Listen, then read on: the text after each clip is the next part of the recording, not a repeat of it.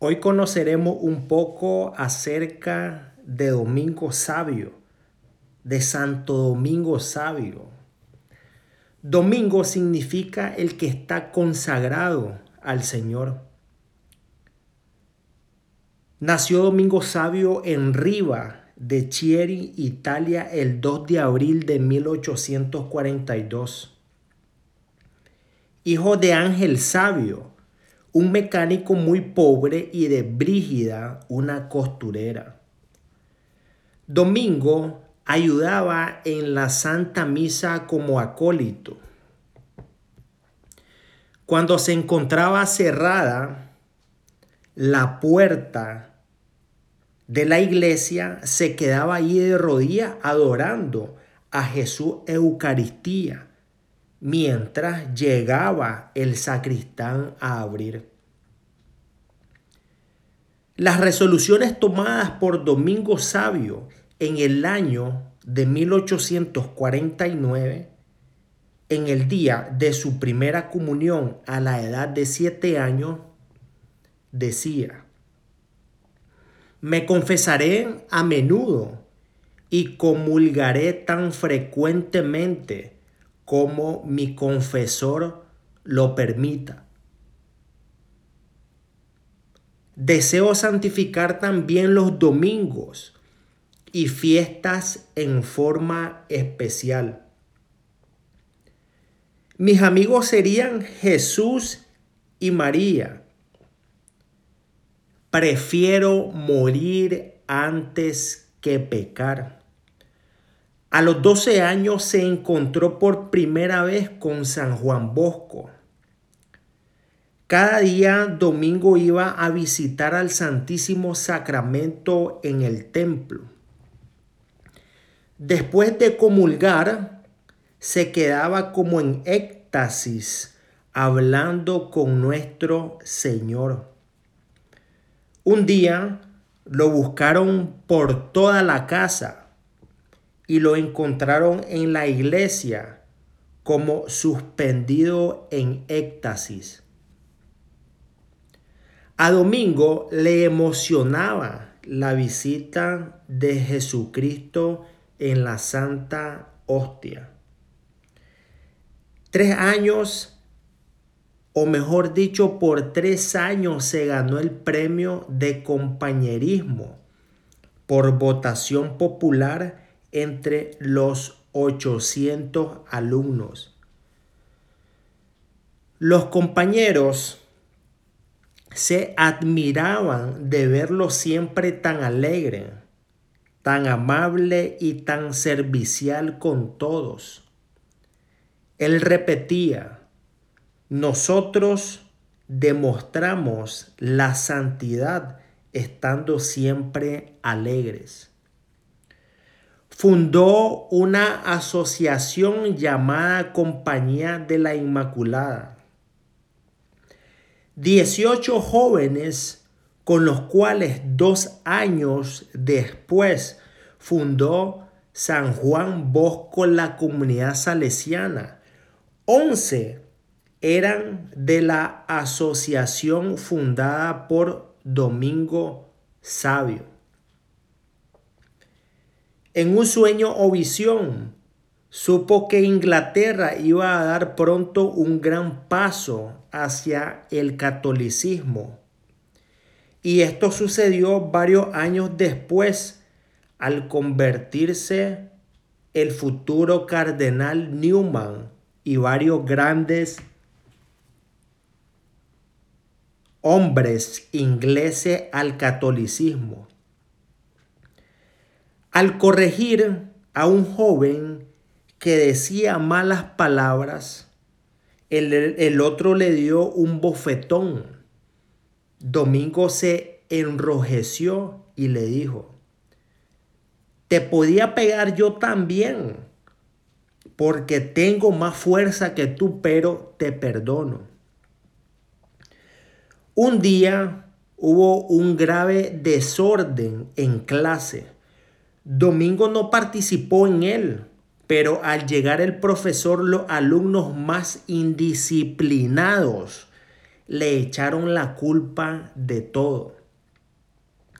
El profesor lo regañó fuertemente y lo castigó. Domingo no dijo ni una verdad. El profesor le preguntó por qué no se había defendido y él respondió, es que nuestro Señor tampoco se defendió cuando lo acusaron injustamente. La madre de San Juan Bosco le decía un día a su hijo, ningún alumno iguala en virtud y en santidad a Domingo Sabio. Nadie tan alegre y tan piadoso como él, y ninguno tan dispuesto siempre a ayudar a todos y en todo. San Juan Bosco era el santo de la alegría. Nadie lo veía triste jamás.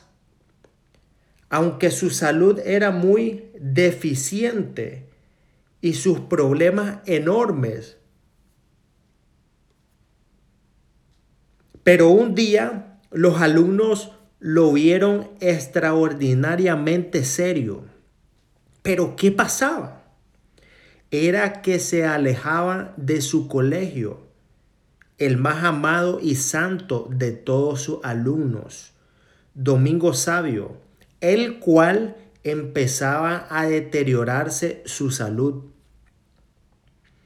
Cuando Domingo se despidió de su santo educador, los alumnos que lo rodeaban comentaban, miren, parece que don Bosco va a llorar.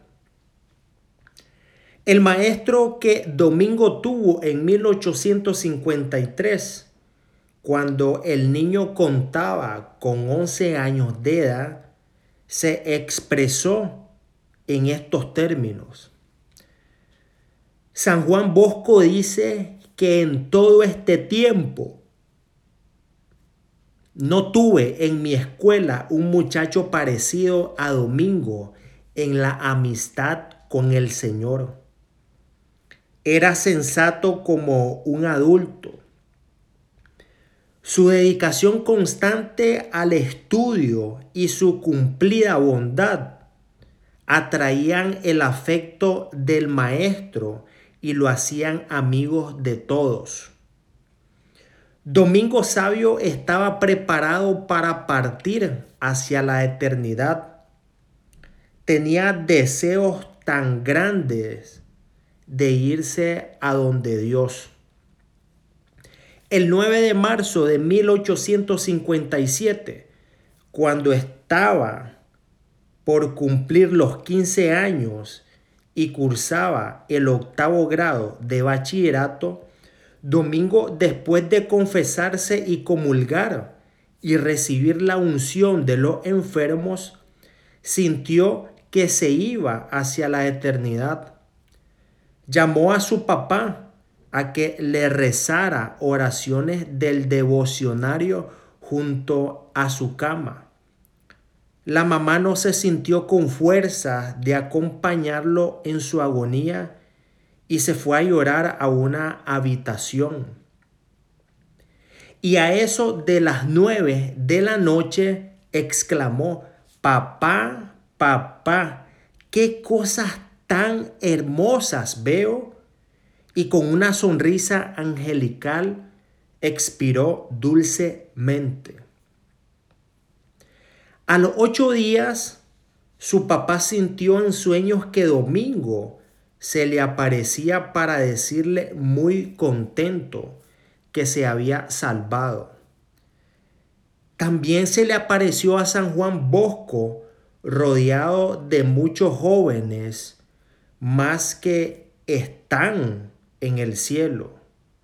Y le dijo, lo que más me consoló a la hora de la muerte fue la presencia de la Santísima Virgen María. Recomiéndale a todos que le recen mucho y con gran fervor, y dígales a los jóvenes que los espero en el paraíso. En enero de 1859, casi dos años después de la muerte de Domingo Sabio, Don Bosco publicó la biografía del joven titulada Vita del Giovaneto Sabio Domenico, en la que predijo que un día la iglesia decretaría para su joven alumno el honor de los altares ante la sospecha de que la Vita contuviera inexactitudes históricas y rasgos moralizantes, el Papa Pío XI dispuso que fuera examinada en 1931 a 1932 por la Congregación de los Ritos. Este organismo se pronunció a favor de su autenticidad histórica. Domingo Sabio fue declarado venerable por Pío XI en 1933, beatificado por Pío XII el 5 de marzo de 1950 y canonizado por el mismo pontífice el 12 de junio de 1954. Su fiesta se celebra el 9 de marzo. Un poco acerca de la vida de Domingo Sabio.